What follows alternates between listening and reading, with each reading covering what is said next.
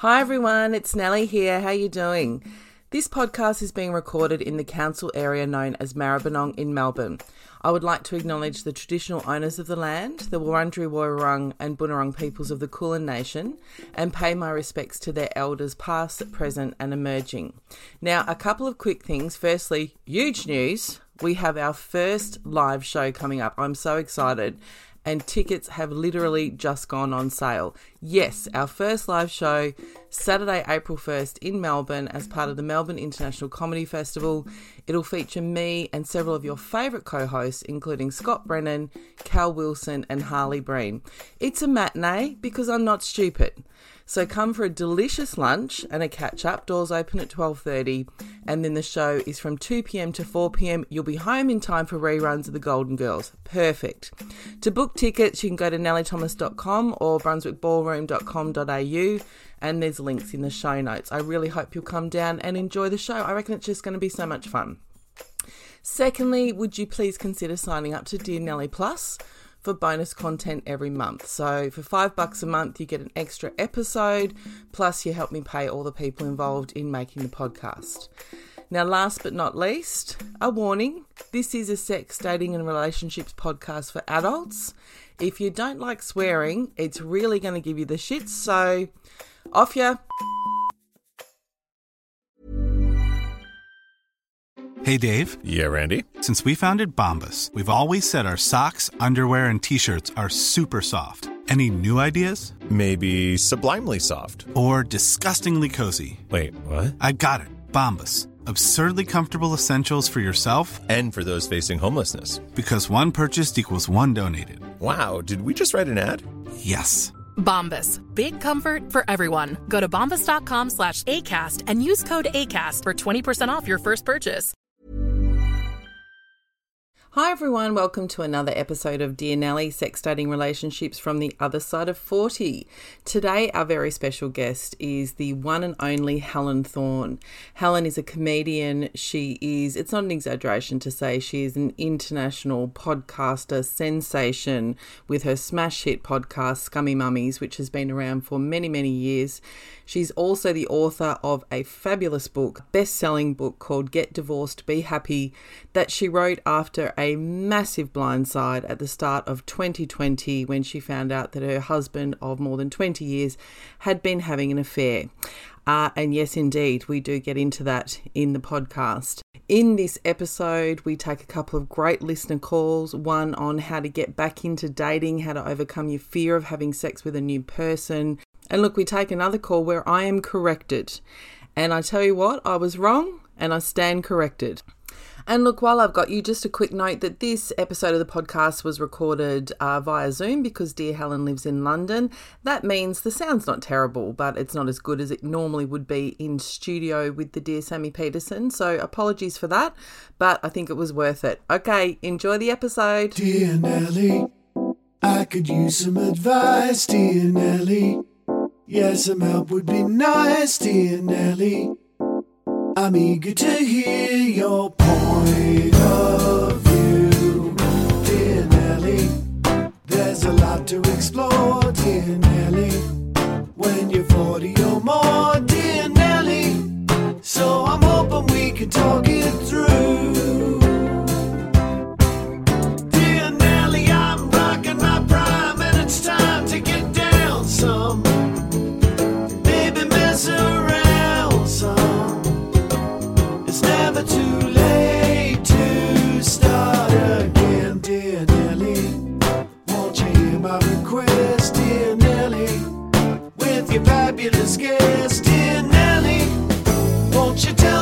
What you think I should do?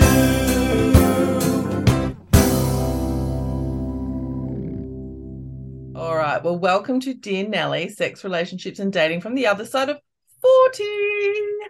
And we are joined today all the way from London via the Zoomware. We are joined by comedian, podcaster, author, and marathon runner, the one and only Helen Thorn. What a fucking show off. What what who is this? Who is this bloody bitch? Who who who is she? Who does she think she is? Hello, Nelly Thomas. I'm very pleased to be here. It's a freezing morning in London. Very sunny, but um, I had to crack the ice off the top of the bins. How bloody glamorous is that to Oh. put my recycling out this morning? So yes, it's cold, but I, I believe it's cold in Melbourne. It's been shitty summer Yeah. for you guys. Also, mate, you moved to Melbourne. I mean, you moved to London. Like, suck it up, princess. Yeah, shut up. Right? you can go to the theatre for five bucks. You can Yeah, go to Greece true. for twenty-five. You can deal with ice on your bin. Yeah, no, when you put it like that, that was a very, very, very rude thing to say to you. I'm very sorry.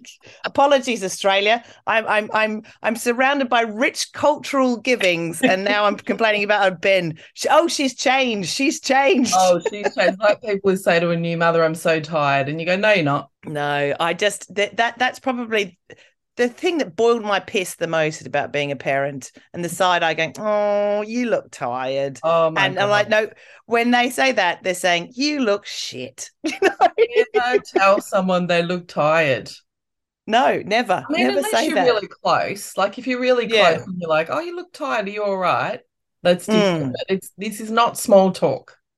No, no, no, no. You don't you don't do that. If you see a stranger, you say, Love your shoes. You don't say your face looks your face looks like a bin. Yeah.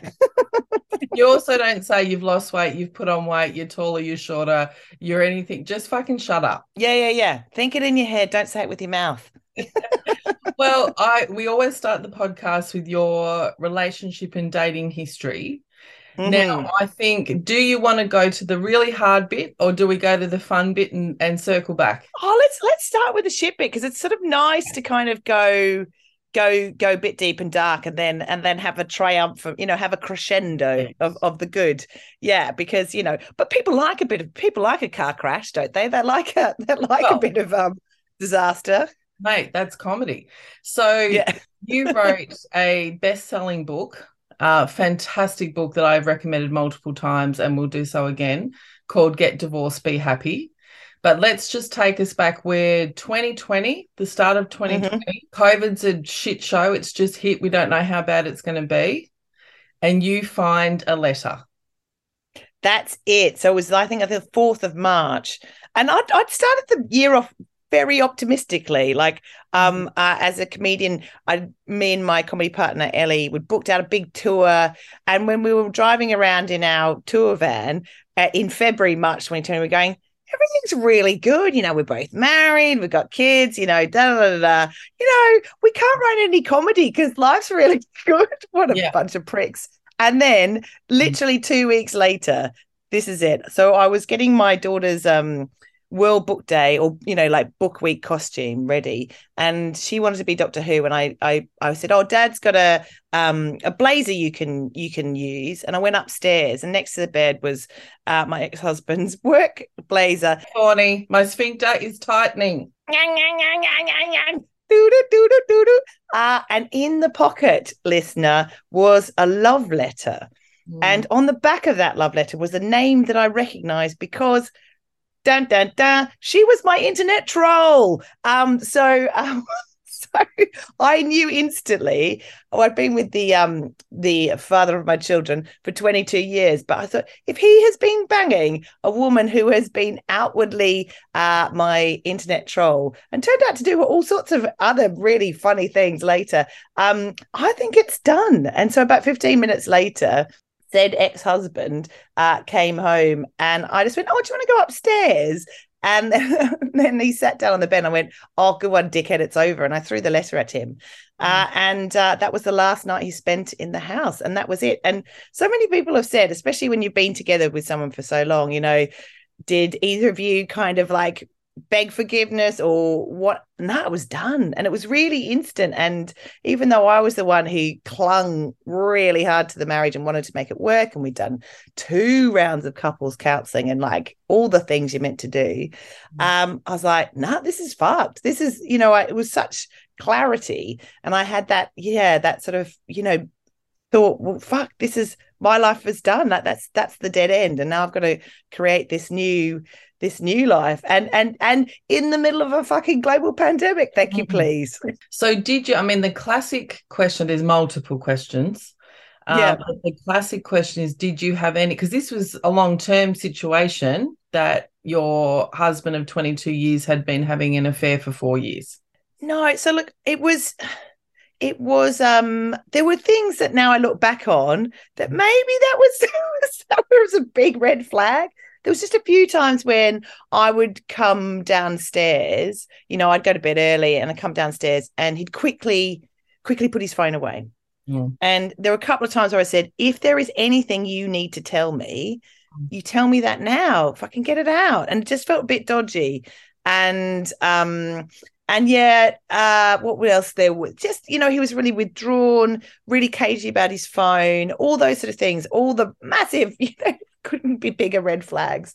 Uh, and yeah, and we went through couples counseling, but that was for 18 months. But while we were doing that, he was having the affair, but he just he just didn't mention it. So Um, I'm I'm going to stop you at the you know because I know people who have been in this situation. Like you automatically go, "Oh, I should have seen this and I should have seen that," and I think that that is actually stinking thinking. Because Right. the truth is, like being cagey about you, like I'm cagey about my phone, and I'm not having Yeah. it. You know, like that, right. that can be a bit. oh, hot news. Um, that's a privacy kind of issue. Like these sort of Yeah. behaviors, you can, particularly when you and your ex husband were in couples counseling, like any rational person would think, why would you go to couples counseling and spend all the money and the time and the emotional drain and 18 months worth and once a week and all that shit? Why would you do that if you were having, we're not talking a fling at the pub, we're talking four years. Yeah, that's what I was really confused about. And I think this is it. Like, um, we were five days off signing a mortgage for 200 grand to renovate the house. We've been working with an architect on doing the house the whole time. He was with somebody else. This these are the things I was completely confused about. And so when I confronted him, I'm like, you know, what, what the Why? fuck? You know, why? And he said, I just didn't want you to know. He just, yeah, he just sort of said, you know, you're good with the kids, you're great with friends. Um, oh, stop. So he wanted his cake and eat it too. The appearance of the wife of 22 years, she's a lovely Yeah, yeah, yeah. It's fucking Madonna. No. Yeah, exactly right. And so if I want to do something like what he's doing with someone else, then that's fine. And then he can compartmentalize it. And so I found I just was like, so I wasn't I wasn't worthy or I didn't deserve to be loved fully or properly. And I think that's what fucked me off the most. Yeah. Um, I think that's that's what made me collapse on the ground and moo like a cow. I've never had anything so primal. When he said those words to me, going, Well, you know, I kind of liked half of you, but I got the other half from someone else. And he he's told told me that matter of factly. He'd done so much lying, but he was very honest in that. That's when I kind of it was such a physical response to like, well, for the last four years, or probably the last 22 years, I haven't known true love. I haven't, you know, I thought I was getting what, you know, the full version of you, but nah, you just sort of got stuff from other people.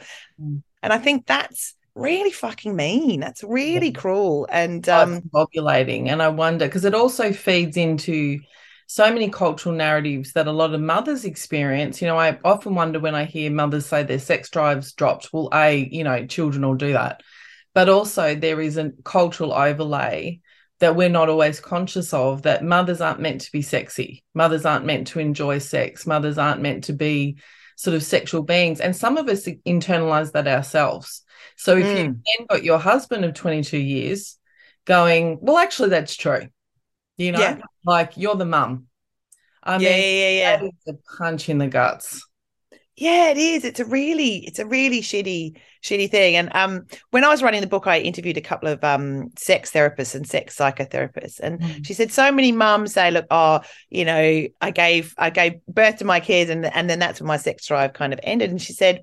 Do you know what? Stick that woman on an island next to Idris Elba, and that Right. sex drive will come back pretty fucking quickly. Oh so it's God. it is about context, and it's about what you think you deserve, and all those sort of things. And you know, yeah, we all laugh about wearing the big pants and the, you know, mm. still wearing the breastfeeding bra six months, you know, six mm. years later, all that sort of stuff. But it is about, it is a societal kind of pressure that, you know, all right, well then I'll on my um my stripy, my stripy Breton top and my, my stretchy jeans and my comfortable shoes, and that's it for, for life. And I think I think that the the tides are sort of slowly changing about sexuality and pleasure and and and all that sort of stuff. We're all we're all wanking ourselves silly now, which is wonderful.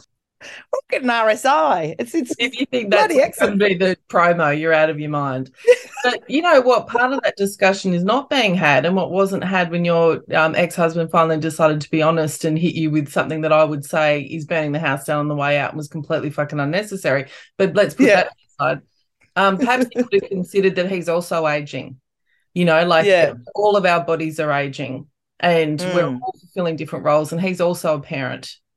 And Mm. you know, it, how come he gets to keep the hot? Yeah, and I, I think that's it. I think that's it. And like, you know, I'd gone to Edinburgh for a month like the year before, and that's when his um lover was over and they were in Prague together, all this sort of stuff. And I thought, God, I could have fucked a different guy every night. I could have fucked three guys, you know, a night in Edinburgh. Why was that taken away from me? And it happened when I was the divorce happened when I was 41. And I thought, you know, I could have met someone else, could have had another bait. I could have done all these other things with someone that wasn't a prick, you know, someone who actually really liked me. But it was um just for context, um, when you know I confronted him, he said, But you had Ellie. You you went on all those nice lunches, you were on tour, and I went, oh, that's it. That's it. So it's so Ellie is my comedy partner and my, you know, my my So, wife Helen, and my How dare you? This is also someone, and again, I can hear like there's sphincters tightening across the dang, world. dang, dang, dang. Maybe a badge or two. Like oh, he was working, he had work. Yeah. It's like you had spent a lot of time caring for kids. You'd really come into your own. You'd become very successful, and you know, let's join the dots. Really, Yeah. like maybe it's not so much that you were a mum that was a turn off, but that you were the fucking top of the ticket. Yeah, yeah, it's really it's really fascinating and I think the status changed in our relationship. When we met, I was from country Victoria. I come from the Goulburn Valley. Big up to my shep, Shepparton people. Yeah. Um and um you know I was low status. I, I I when I met him he was he'd just been traveling around the world and I just thought he was the most, you know, fabulous person and and I was sort of kind of giddy with the fact he was from Melbourne and I was a country girl. So there was that and I really, you know, there's real adoration. And then, you know, it changed over time that I I did become more successful and I did get more self-confident and I was earning more money than him. And I don't know is that a thing with men? Their egos, Nelly? I mean, I don't know. I mean, maybe this is a first on the podcast or or, or in the world, really. No, but it's not a I first. I would say it is with this particular one. Um, Yes. But I think what is more common is that you met him as a teenager, really, Yeah. like what, Mm, 19? 19. Yeah. Yeah. Um, and there's a reason that some men, hashtag not all men, like younger women because Mm. they actually have not developed fully into themselves and into their own power or whatever words we want to use. And they're more compliant and malleable. And Mm. you turn around and you get, you know, as is the gist of this whole podcast, you approach 40 and you go, nah, like I know what I'm about. I know what I'm good at. I know who I am. And, Mm. you know, it seems to me that that was quite confronting. Yeah, I think I think so. And and you know, people grow apart, don't they? You know, people change and all that sort of stuff.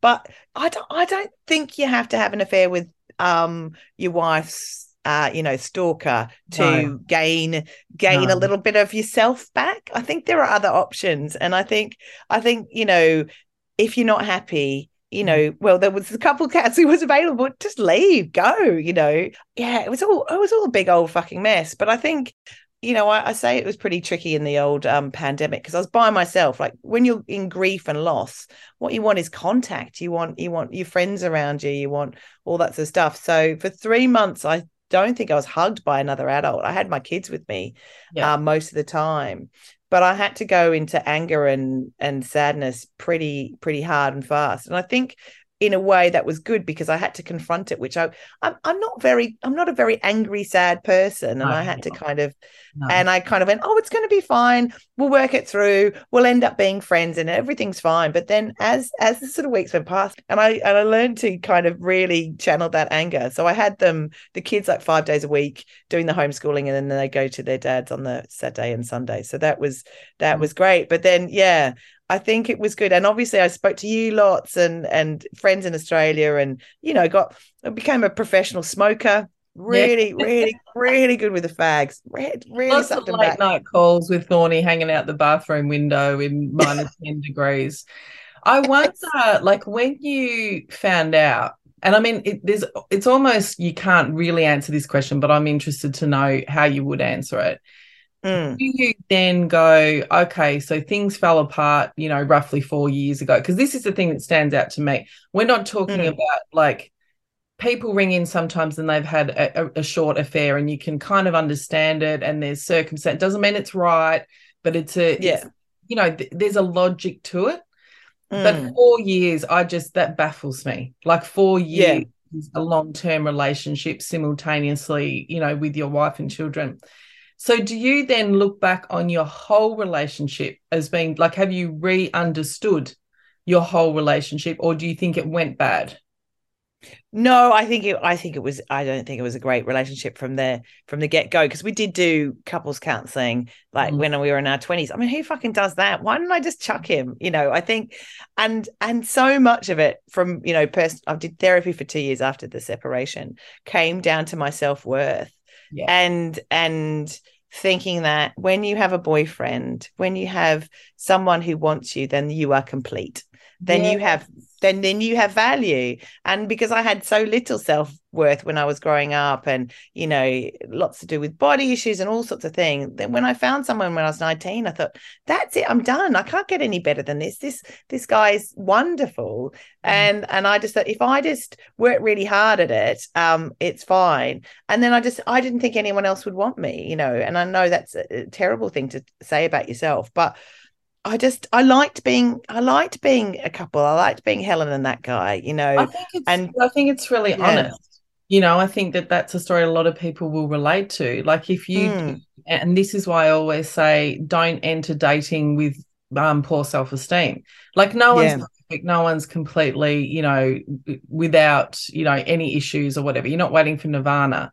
But if Yeah. you're in a situation where you think that like that other person's going to give you status or they're going to feel the emotional gaps that you've got or you need someone anyone you know Mm. and that does not surprise me at all i think there'd be a lot of people who would relate to that in their 20s when you then add on top of that the cultural capital that you get from being in a relationship particularly in a straight marriage Yeah, yeah, yeah. the validation from family and society and and everyone like it makes sense it's sad but it makes Mm. sense Yeah, and and I just I it's so it's so bizarre that you know and I obviously want to shout about this all the time but the happiness I felt the happiness I feel now as a single person is the happiness I thought or the sense of feeling complete is what I thought I'd get from my marriage but actually I felt Ah, more more lonely yes. more inadequate you know like nothing nothing was ever right and i doubted everything.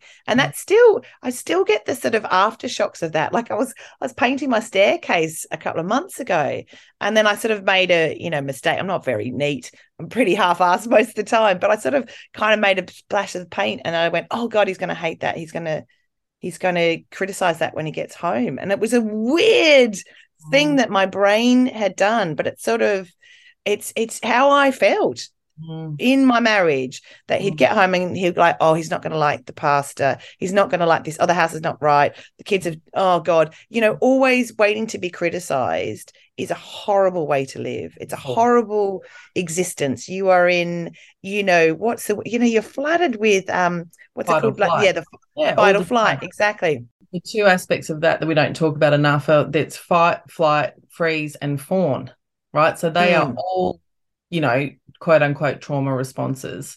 And I think Yeah. for some, especially for young girls, when you're 19, 20, 25, whatever, when you started feeling like something's wrong here and we need to have um, couples counseling, maybe you went into fawn. You know, if I Mm. try harder, if I make him feel better, if I Yeah. love him more than anyone would else would ever love him, it, I'll fix it. Yeah. Yeah, and exactly right. So after those that round of couples counseling, we moved to the UK and I mm-hmm. gave I was just on the bird like I would I just I just done an ABC show in Melbourne, just done a solo show that had sold out. Like my career was taking off and he he felt really uncomfortable about it. So I I quit comedy for six years. And I mm. just thought, well, what I really want, one week will complete me is getting married. So I'll focus on his career. I'll, you know, give up all my friends, my family, everything that was good. Like, and and and it did work for a bit. Like I really dumbed myself down. I'm not proud of it, but I want to say it because I know other people have gone through Oh, it. no. I'll I'll be the wife. I'll he'll see that I am worthy. I'll, he'll see, and then I'll feel. Then I can tell everyone we're married. We can tell everyone we're engaged. Yep. I can get pregnant, and I didn't realize that that's what I didn't need. But I'm glad I've done this when I'm 40 and not 85. That's right. And I think, you know, that you've got a couple of options there. You can either dwell in um, the years that you, you know, wasted or Yeah. beat yourself up about your lack of self esteem. But I think if you were talking to anyone else and they told you the same story, you, when you said, Oh, I don't know why I did that, you do know. And you would be Mm. able to say to that person with compassion, I can see how that happened. Yeah, know, yeah, yeah, And all you definitely. Yeah, from now, which is exactly what you've done, is move forward triumphantly. So I want to take you to you find this letter, your world falls apart. You're on the phone to Nelly every night with Yeah. 17 gins and a pack of Marlboros um, and various other friends. You leaned on your girlfriends, you know, which is very clever. Well done to you. Mm. How do you then start again? Yeah, I think I think I had to hit rock bottom though. I had to really hit rock bottom. And so, you know, it was all very fun, like doing lots of drinking, lots of Zoom Zoom cocktail hours. Hmm. And then when the summer came around, I do, I do remember there was a moment where I sort of looked out the window and I thought, I'm free. Like I, I woke up thinking, no one's going to criticize me.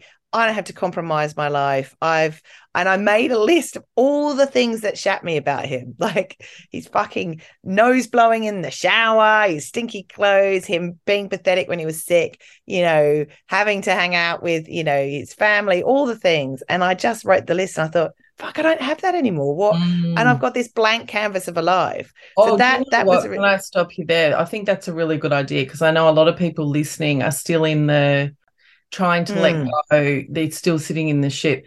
You don't don't put it on Facebook, but write the list. You know, what I mean? write that list, even if it's um amicable. Yeah. going, "Oh, I'm not sure whether I've done the right thing. Write that bloody list. Like what it because Yeah. all you're going to get from most friends and family is the negatives. Mm. Um, write that list of the shit you don't have to deal with anymore.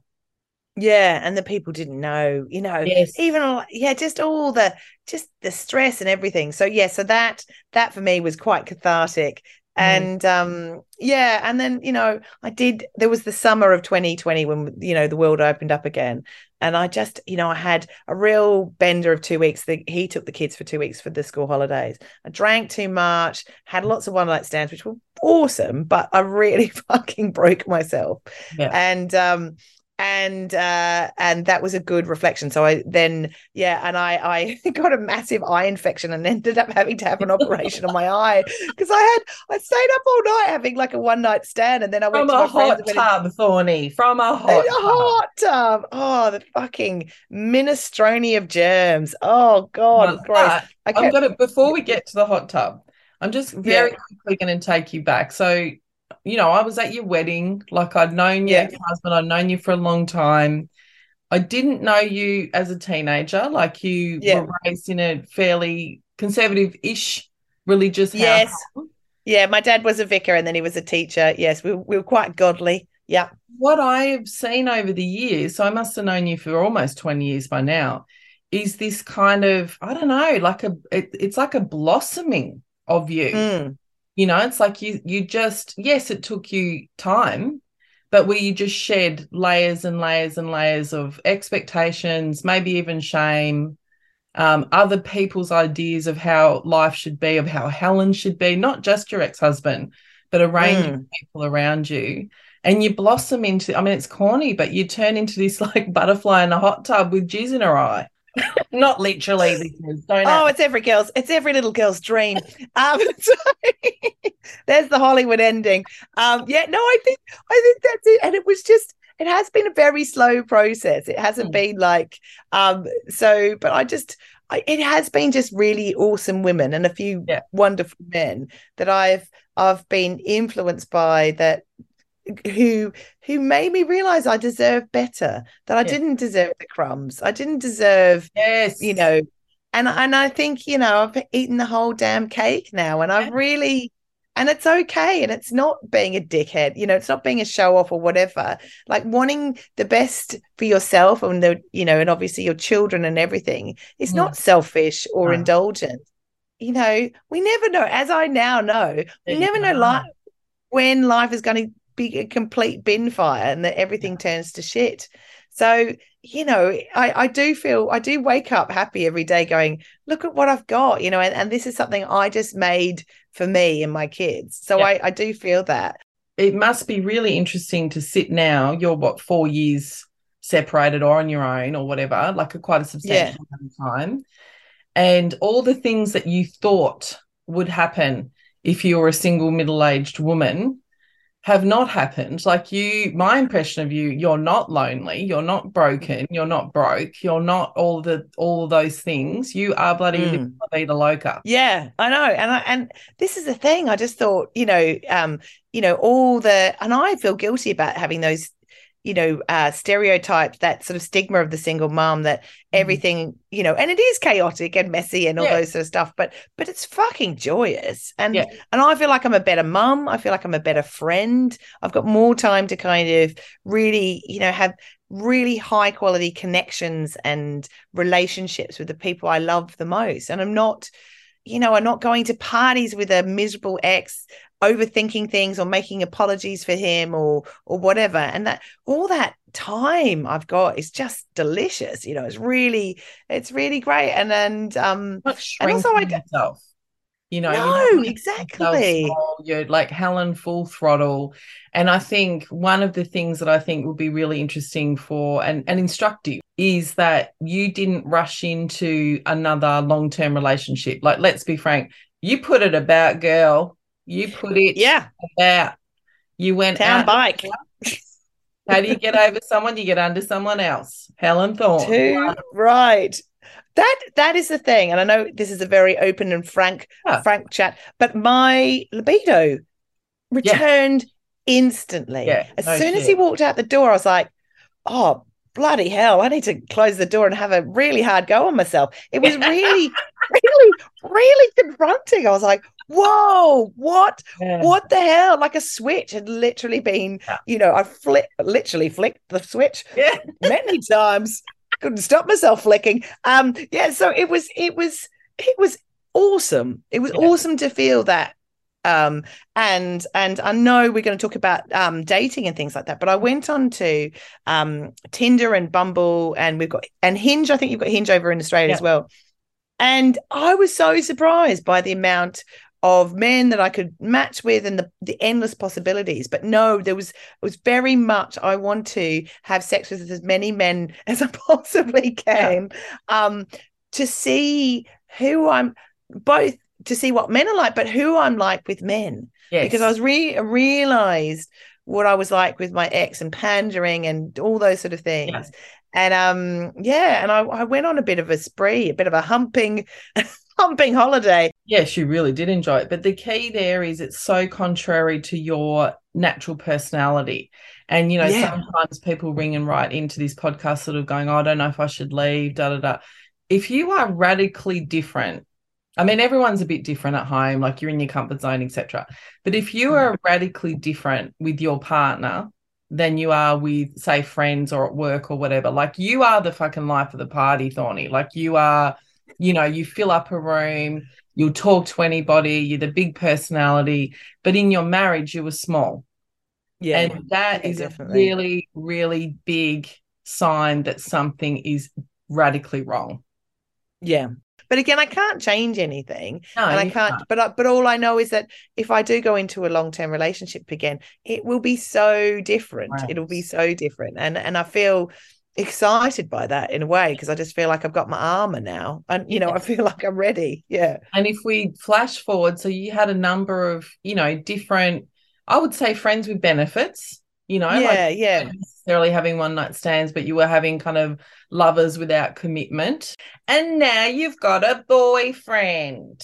I've got a really nice guy. Yes. So I have been dating the same man for three months, which is very unusual for me. I have had many lovely blokes that I kind of have friendships with, like Yeah. over the, you know, the last couple of years who, you know, we literally dip in and out of.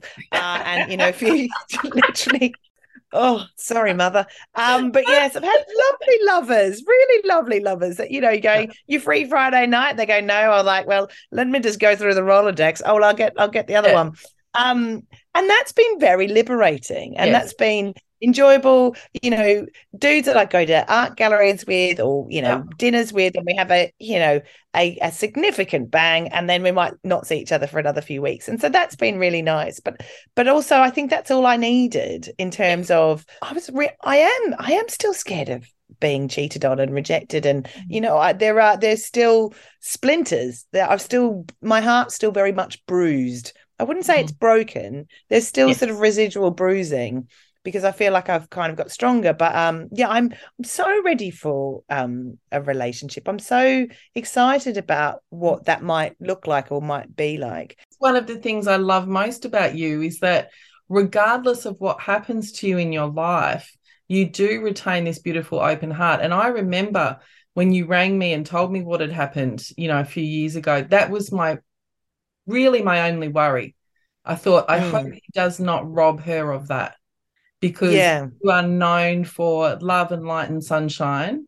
And I thought, I don't want Helen to become hard. He better not take that from her. And he hasn't. No, I, I, I, I. That's that's the thing. I, I, I love, I love loving. I love Yes, you do. giving, and and and and that's that's my greatest joy in life.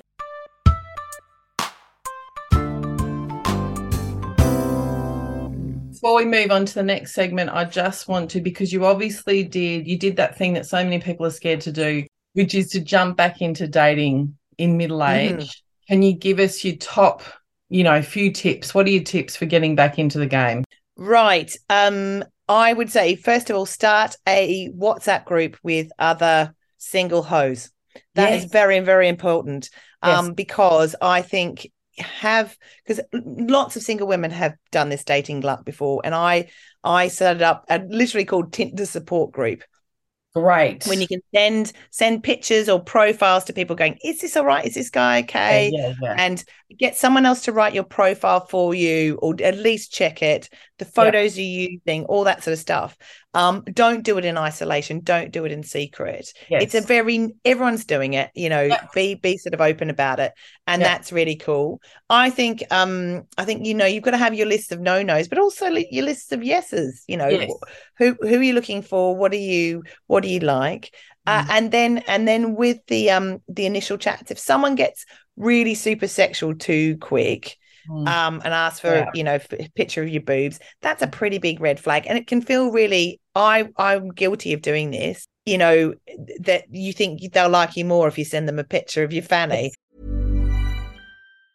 When you're ready to pop the question, the last thing you want to do is second guess the ring. At Bluenile.com, you can design a one of a kind ring with the ease and convenience of shopping online. Choose your diamond and setting. When you find the one, you'll get it delivered right to your door. Go to Bluenile.com and use promo code LISTEN to get $50 off your purchase of $500 or more. That's code LISTEN at Bluenile.com for $50 off your purchase. Bluenile.com code LISTEN. you know maybe that's not the guy for you or the girl for you Yeah. but if you're into that great you know that's Yeah. you know that's your that's your It's thing just something um to note because it can be Yeah. very flattering, especially if you have been in a relationship where your light was bloody dimmed. Um, Mm. someone says, you know, can I have a flat pick? You're like, oh, really?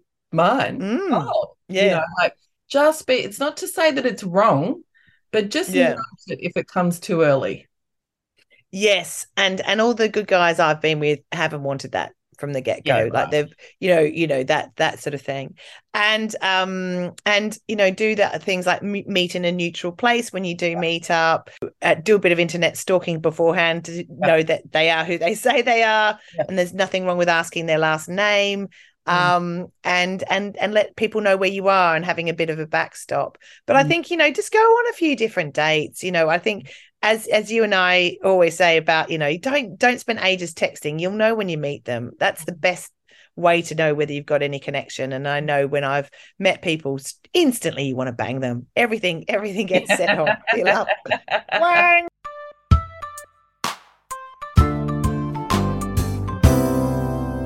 Now, this Mhm. was posted, reposted on Instagram by Pink News, and they were reposting from Benji Jones. So he's at Benji S. Jones. and he says, My parents inadvertently booked a stay at a gay resort in the Caribbean.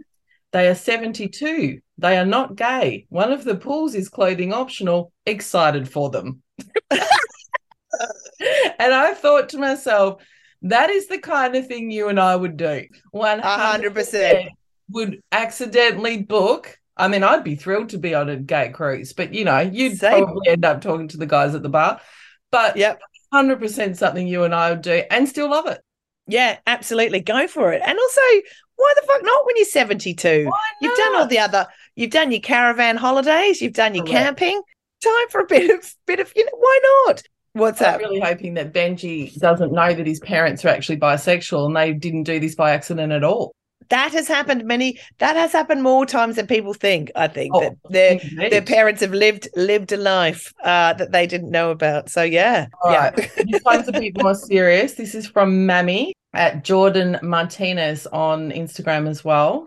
And she said, A girl on TikTok just said, and I quote, I would rather adjust my life to your absence than adjust my boundaries to accommodate your disrespect. And I think that a lot of people need to take that and really engrave it into their soul.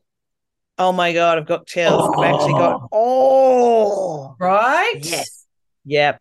Absolutely. That is so good. That is so good because absolutely a life without a dickhead is a Yeah. much better life than going, well, I'm in a couple and Yeah. that's nice. I just Yeah. have to shrink myself and change myself. because we've Yeah. built up this idea and i'm not saying that, that i'm never lonely or that there's never periods of you know feeling alone or that sort of stuff especially when you first separate or divorce no one's Mm. pretending that it's easy like you you spiraled that's the truth like Mm. you had a really Yeah. really rough time but even that is better than being with someone who dims your light Absolutely. Absolutely. I could never live another day with someone who does that to me. Like No. it's not worth it. Life is too short. yes And when you when you experience the happiness and freedom of what it's like to be single, you're like, what was I doing? You know, you just oh yeah, absolutely. Imagine if we went back to Helen finding that letter in March 2020. There's no way, and I know because I was talking to you, there's no way I could have convinced you three years down the track, Helen, you'll be the happiest you've ever been. You'll be the fittest you've ever been. You'll be thriving. You'll be making more money. You'll have a new boyfriend. You'll have, there's no way when you're in the depths of despair that you can see a way out. Yeah. Listen to Helen's story because you've made your way out. Yeah. And so many um divorced friends. And that's the beautiful thing about becoming um divorced or separated or, you know, becoming single is the coven. You know, like the the women will surround you and say, You're gonna be all right. In fact, you're gonna be better. Yeah. This will be the best as you, dear Nelly, uh, said to me, This is the best thing that'll ever happen to you. You don't know this now, but it will be. Listen, listen, listener. You, everyone needs a Nelly in their life. but really you can the energy that you would have put into him you then Mm. directed into your health your friendships your children your career even if you hadn't met this lovely bloke and we're three years down the track and this is really the first boyfriend that you've had it didn't happen like yeah, yeah. later even if you hadn't, hadn't met this lovely bloke you'd still be a hundred miles ahead Yeah. Yeah, yeah. Exactly. Exactly. And and I didn't re- yeah, exactly how much energy you put into um a toxic relationship. As I said, it's like trying to catch water with a sieve. Well, you like Yeah. the duck, you know, just paddling furiously, but like on the surface, you're like, yeah, well, I'm married with two kids, you know, and Yeah, then yeah. the little legs are going 100 miles an hour, you're getting tired, you know, Yeah. getting smaller and smaller and smaller. And then eventually you, I guess, you know, I mean, not to labor the metaphor, but I will, you either drown or you get out of the fucking pond. Yeah, yeah, yeah. That's it. And You're out, and, mate. and fucking running.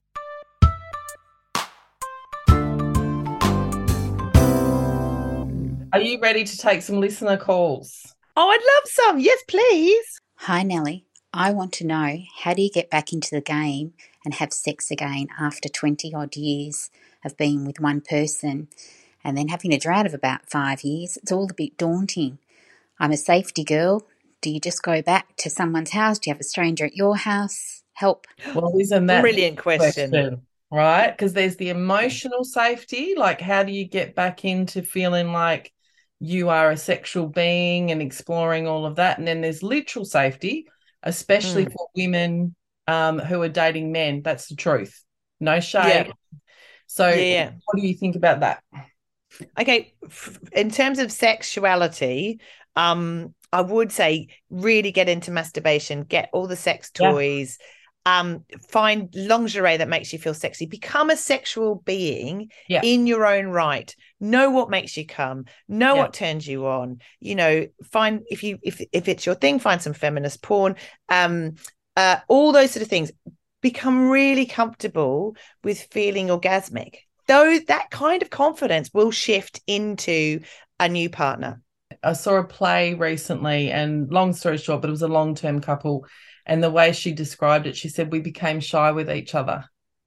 And I Mm, thought a lot of us become shy even with ourselves.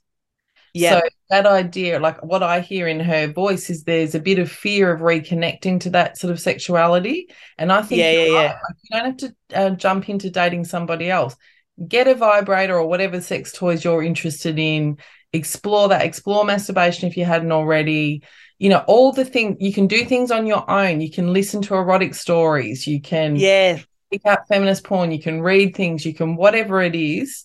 When you feel reconnected with yourself and not shy with yourself, you'll feel more ready. yes. And I think that's the next stage. And that's the stage sometimes we miss out thinking, oh, well, I just need a really good lover and they'll, you know, they'll show me the ropes. Yes. And I just think, know your ropes, know your ropes Yes. before you go, you go in and, and, and things like, yeah, buy, buy lingerie that makes you feel really sexy. Take photos of yourself for you. Mm. you know have have have experience you know have a date night to yourself cook your favorite food watch Mm. your favorite film have a Mm. good go on yourself you know all those are things like experience romance buy yourself flowers. I'm a huge yes advocate of that. Do those things. Whatever, it'll be different for different people. If you think, I wish Mm. I had a boyfriend who did this for me, or I wish I had a girlfriend who did this for me. When until you're ready, do it for yourself. yeah exactly it and and then and then um yeah and then it just feels like such a smaller step forward um and in terms of like um safe dating and sex. Some people say like the rule of three like have the first date have a coffee during the day. Yep. and the next date have like an evening date. And then the third date if you're feeling safe then go to each other's houses. But find out their address text it to a friend find out who he is. By the third date you probably know uh, whether or not you really want to bang them. But but um with the the guy that i'm dating at the moment I always used to have sex on the first night because I was like, well, I've got one night free. I Yes. need I need a good dicking. I've paid for a And- babysitter. Exactly, exactly. Go on.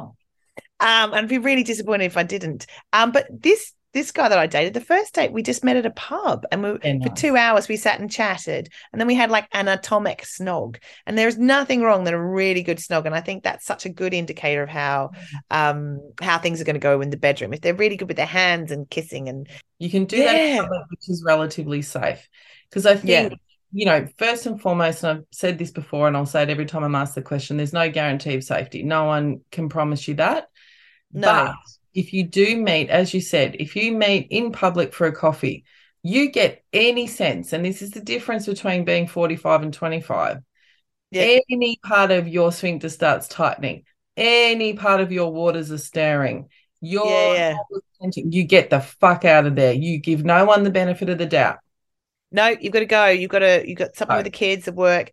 Um, and also I always think if you're meeting in a cafe, Mm. note how they are to the um cafe staff. I always think that is the biggest red flag about how people treat um waiters and things like Yeah. that. It's a that's also really say you mentioned before in the intro, there is nothing wrong. I mean, don't be stalkery about it, but there's nothing wrong with doing a deep dive on the internet. If I was going to go on a date with a bloke and he wouldn't tell me his last name, or if he had no social media presence at all, like not everyone's Yeah. social media, I get that, but if they had no presence at all, I would be definitely asking some questions. They would be that would concern me because Mm. most people now would have at least some presence online. And if they didn't, I'd want to know their last name and I'd want proof that it was their last name. And I'd want to be making clear to them that my friends know their last name. Yeah. Yeah, yeah, yeah, yeah. And I've been on dates when I've gone back to their house and he said, um, do you want to text your friend my address? Right. um, just so you feel safe. And and it was just, you know, so, you know, one sentence. And I, I was just like, I feel really comfortable. Like Yeah. that's that's someone who respects women, who gets Yeah. that this is a bit weird. And it just alleviated any kind of, you know, Yeah. fears about, you know, and then like that was really kind. And Mm. conversely, I think if you said, yeah, you know, if things got hot and heavy and you were going to go back to their place and you said, look, um, can I have your address? And I'm going to text it to a couple of friends because obviously I haven't been to your place before. If he didn't understand your need to do that, Yeah, yeah, absolutely right. And and also, um, I always bring up uh the the thing about condoms pretty early on, and like, have you got condoms? I've got condoms. If you know, things kind of progress, and Yeah. make it kind of because I have had situations where a guy has stood literally in my kitchen with a massive hard on, going, "Oh no, I don't. Oh, that you know." I don't, I don't like them, and I was like, Yeah. "Well, if it's not on, it's not going Yeah, in." And he went, gotcha. "Fair enough. Yep, yep." yeah, So I think I think you know know your boundaries for that, and and so many of my friends who are in their forties, um, because we've got the coil, we've had our kids, Yeah, you know, are going, oh, it doesn't really matter, and uh, you Yes. know, S- STDs aren't nice, people. Don't don't. don't Yeah. And there's some fantastic um Instagram accounts. There's one called La La La Let Me Explain, which sort of de and Tinder translator. oh, that's to, uh, s- yes, um and i think i think just become aware of some of the the language or you know um yeah and there's lots of things about what you know when they say this you know when they go oh no drama no baggage yeah. you know oh. that that that that means there's drama and no baggage them drama means there's no drama yeah there's so much fucking drama so so yeah steer clear and and you will as you go through um you'll see all those sort of code words for dickhead You don't have to go home with the first five men you go on dates with. Just go on the date. no You can stay Yeah. in touch with them. And there's something to be said for once you've done those two or three dates and you have a nice passion, you your waters are good and you're feeling all good. Yeah, exactly, exactly. So that's I think that's that's very good advice actually. So take it slow and and my my big thing was when I had the first time I had sex was I'm not going to apologize from any part of my naked body. No, no. Think it in your Yes. head. Think it in your head. But Yes, do girl. not say it because you will never hear a man going, "Oh, sorry about sorry Yeah. about my hairy ass." That Yes. or, or or you know, in a monologue, if you externalize that, you reinforce it. It's sort of, I mean, this is weird, but it's like coming off stage and then telling an audience member coming up to you and saying you were great and then telling them everything you got wrong. Right. Then Mm. they leave thinking you're shit. yeah, yeah, yeah. Someone kind of going, Oh, sorry about my saggy boobs. You're like, cop a load of these diamonds. Yeah, yeah, yeah.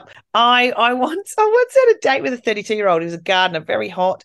And then afterwards, he's like, um, oh, I said, oh yeah, I used to have much bigger boobs. I'm like, what a way to fucking end. Yeah. Why did I say that? Why? Don't do that. Don't do that. Put on you a don't have to yeah. wait to lose 10 kilos. You don't have to wait no, your laser's finished. You don't have to wait and don't wait, wait, wait, wait. No, No, God, no. Okay, as you are. Yeah, absolutely. The best sex and some of the hottest young lovers I had was when I was 100 kilos. Like I was, Yeah. I was, you know, I was a good size 18, 20.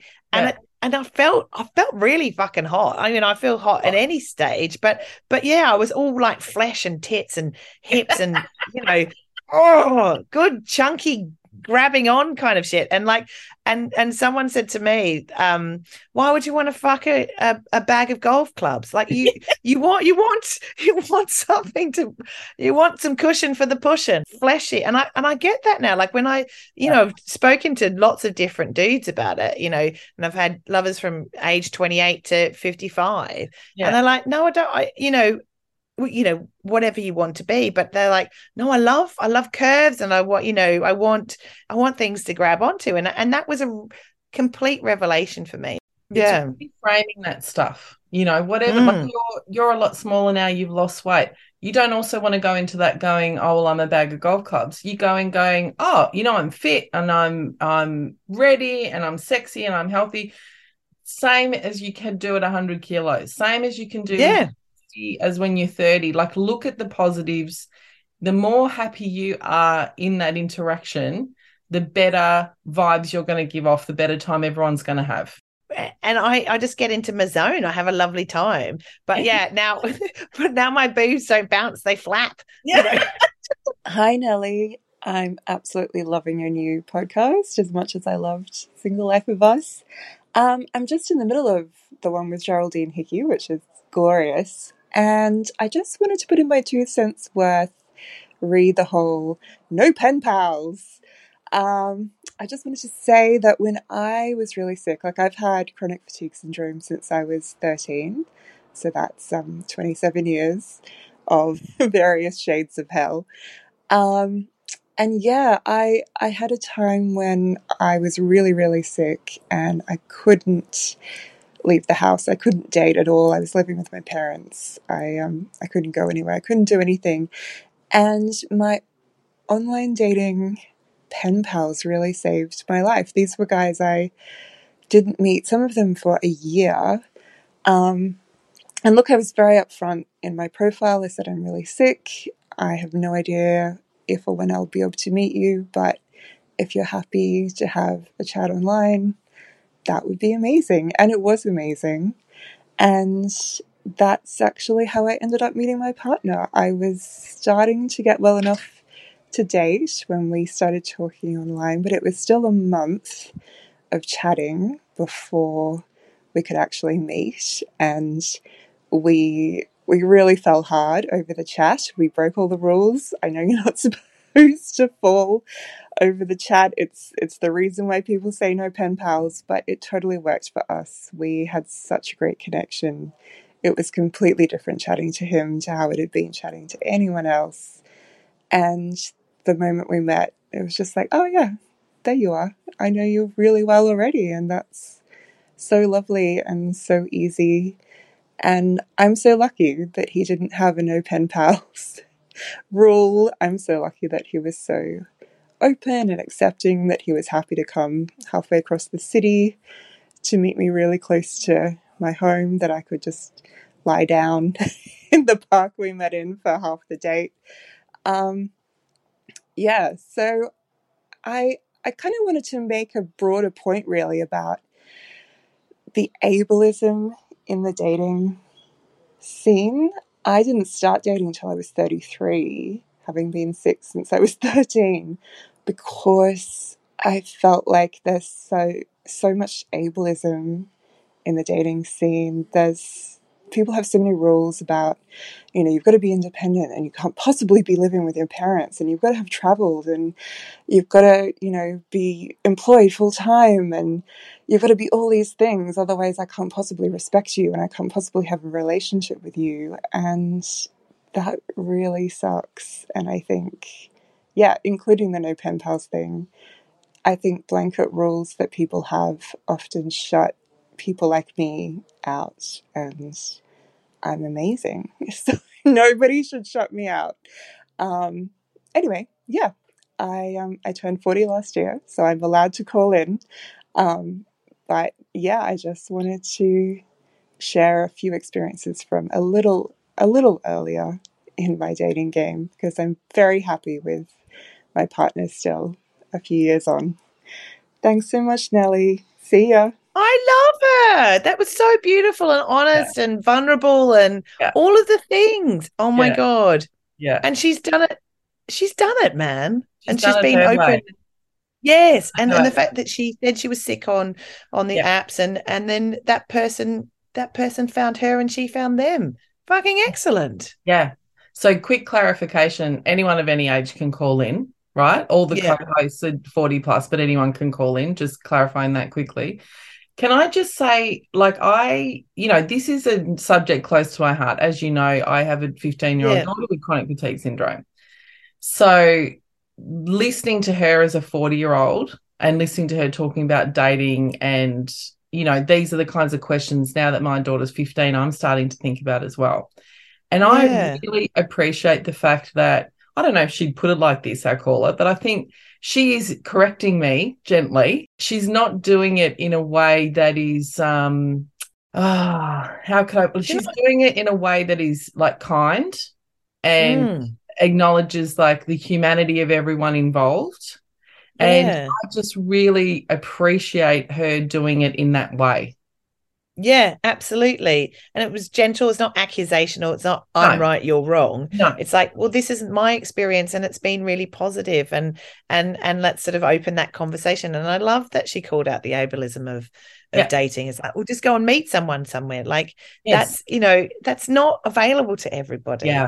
and you can have um you know relationships online and form connections and things like that. And that's that that is a huge amount of trust and vulnerability there. Mm. And how beautiful that it worked out really well with her partner and then that yeah oh it sounded incredibly Well, and sweet I often think about that in the in the and I'm sure I've been guilty of doing it in the jokes we all make of like, oh well, you know, if he lives at home with his parents, or if you know she hasn't had a job since the late 80s or whatever, and we're coming at it completely from a, an able-bodied um, point of view. You know, the Yes, reality exactly. is like either one or both of my kids may live with me long term. You know, Mm. would that rule them out from being a wonderful partner to somebody? Absolutely not. There will be reasons Yeah. for that if it happens, as there Mm. have been for this woman. I don't think, like when she said, you know, I know we broke the rules and you're not meant to fall in love that way. I don't actually adhere to that at all. Like for me, the no Mm. pen pals thing is I don't want to spend, I'm time poor and I don't want Yeah. to spend lots of time messaging and then meet up and find that's not how I connect with people. But I Yeah. know people who've fallen in love like that.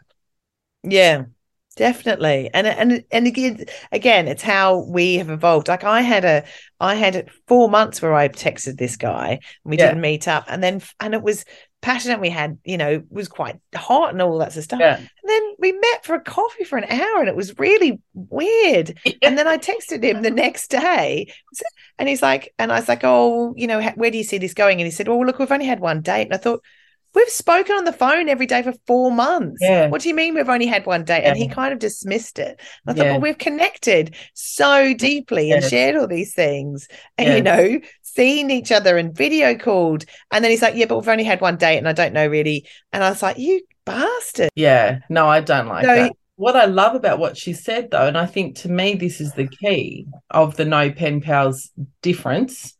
Yeah. If you're upfront in whatever way you can be in your profile about Mm. um, what you want, what you can do, what you're prepared to do, what you're able to do. I can imagine a situation, especially when I first started dating and I hadn't dated for bloody 20 years. If someone Mm. said to me, I'm not able to meet up for health reasons, but I'd really like to have, you know, an ongoing conversation with you, or I'd like to, even if it was a sexy conversation, I'd like to yeah. I would have actually found that great. You know, Yeah, yeah, yeah. There'd be plenty of people who might go, "Yeah, I'm not ready for an in real life thing, but I'd love to have some flirty banter." Yeah. Yeah. it could be really cool, actually. and you know you'll be ready for different things at different stages in your sort of you know your journey as a single person and and and that's it so fucking good on that person i love that message i, love I that just story. love that lady Speaking Beautiful. of ableism, can I just put in a shout out as well to um, short men and short statured men because it really Mm. gives me the shits how freely we talk about um, and joke about men who are short and or short statured. I think bullshit yeah that is no different than Yeah. joking about a woman's weight. yep absolutely Like hot is hot. yeah You i know? think so Like that's just one of the many examples of ableism in the in the dating sphere. yeah you call yeah. Thank you for um, raising the issue. Thank you for, I accept your critique. You are 100% right. And I appreciate how you framed it. And you've made me think deep, hard. Now it sounds dirty. Always.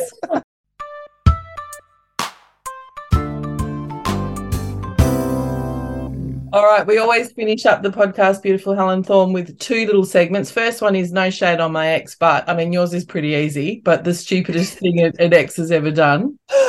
Oh, there's so many. I mean, you know, I'm, I'm thinking about getting back together with him. Honestly, Yeah. he's, he's a great guy. He re oh, um, I think, I think, I mean, the thing that makes me laugh the most. So he, so he, so the, he had an affair with um with a woman, and then um after they broke up, she faked her own death. Oh my god! She actually did, and it does make me laugh. It does. I mean, you know, I think so much part of healing is is Schadenfreude. Yeah. And um, and when that when that happened, I was like, oh, he knows how to pick them. Oh, Uh, there we are. last but not least, the TikTok sensation. You know, he's a ten, but so if you were Yeah. going on a date with with a guy and you went, "Oh, he's a total ten, but Oh, that's a yes. I I think I think it's the shoes thing. Shoes is a, a really really big. I know it's so superficial though, but there is something about shoes. what sort of shoes are out?" Oh, ah, is it a slip on? That someone said never date someone who's got zips on their shoes. now, but now I'm glad I didn't tell you this beforehand because you wouldn't have answered truthfully. My lovely Lauren has about 20 pairs of Crocs. I think I saw at least two pairs when I Oh. met her a month Mate, they're ago. bedazzled. They've got gadgets on them. I don't even know what the things are called. She's got wedding Crocs. Blimey, that's a full life commitment. That is that is next level. dedication. And I've got to tell you, when we first started dating, it was a it was a flag. I don't know if it was red, but it was maroon. Yes, yes, yes, Right? yes. It was It was a cyan. If I had ruled her out based on that, where would we be?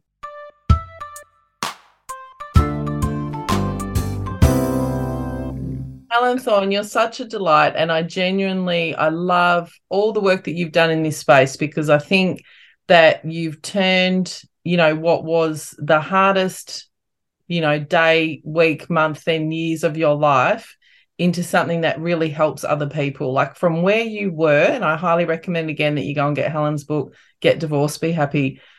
From where you were, there was no, not even a slither of light coming through that you could think, I will be happy one day. And now Yeah. you really are triumphant.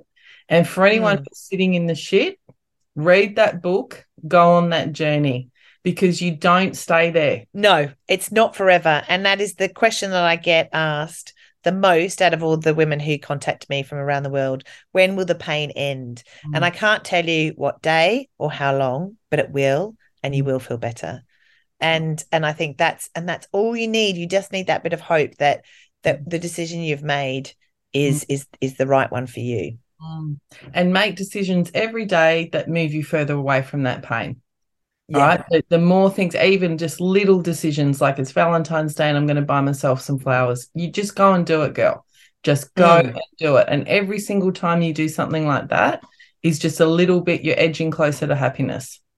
Yeah, absolutely. I last year I booked a restaurant for Valentine's Day and I didn't have anyone to go with, and I just went, I'll just take one of my best girlfriends. Love I'm it. going to wear my best dress or whatever. And I stayed up till 1 a.m. drinking cocktails. It was the best night of my life. It was great. Yes. Yes, other than the nights at the caravan with me.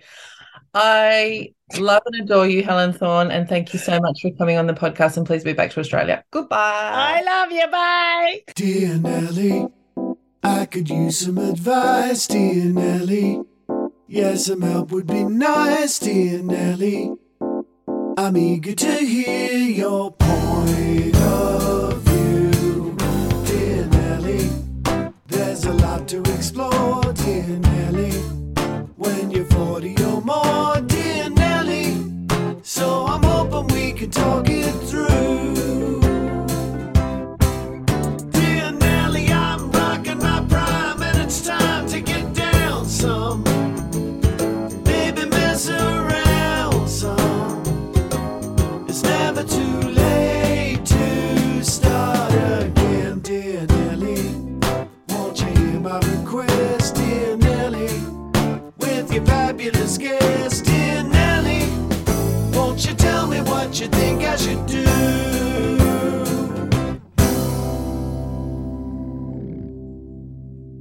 I mean, you're mad for a head job. You're mad yeah. we can take that out if you want. No, I love it. No, I'm very good at it. Very, very good at it. Very good. I, I put that. I put that in my skills list actually on my CV. Very, you know, uh, skills and interests. Um. So yes. Hey, it's Paige DeSorbo from Giggly Squad. High quality fashion without the price tag. Say hello to Quince. I'm snagging high-end essentials like cozy cashmere sweaters, sleek leather jackets, fine jewelry, and so much more. With Quince being 50 to 80% less than similar brands. And they partner with factories that prioritize safe, ethical, and responsible manufacturing. I love that. Luxury quality within reach. Go to quince.com slash style to get free shipping and 365 day returns on your next order. Quince.com slash style.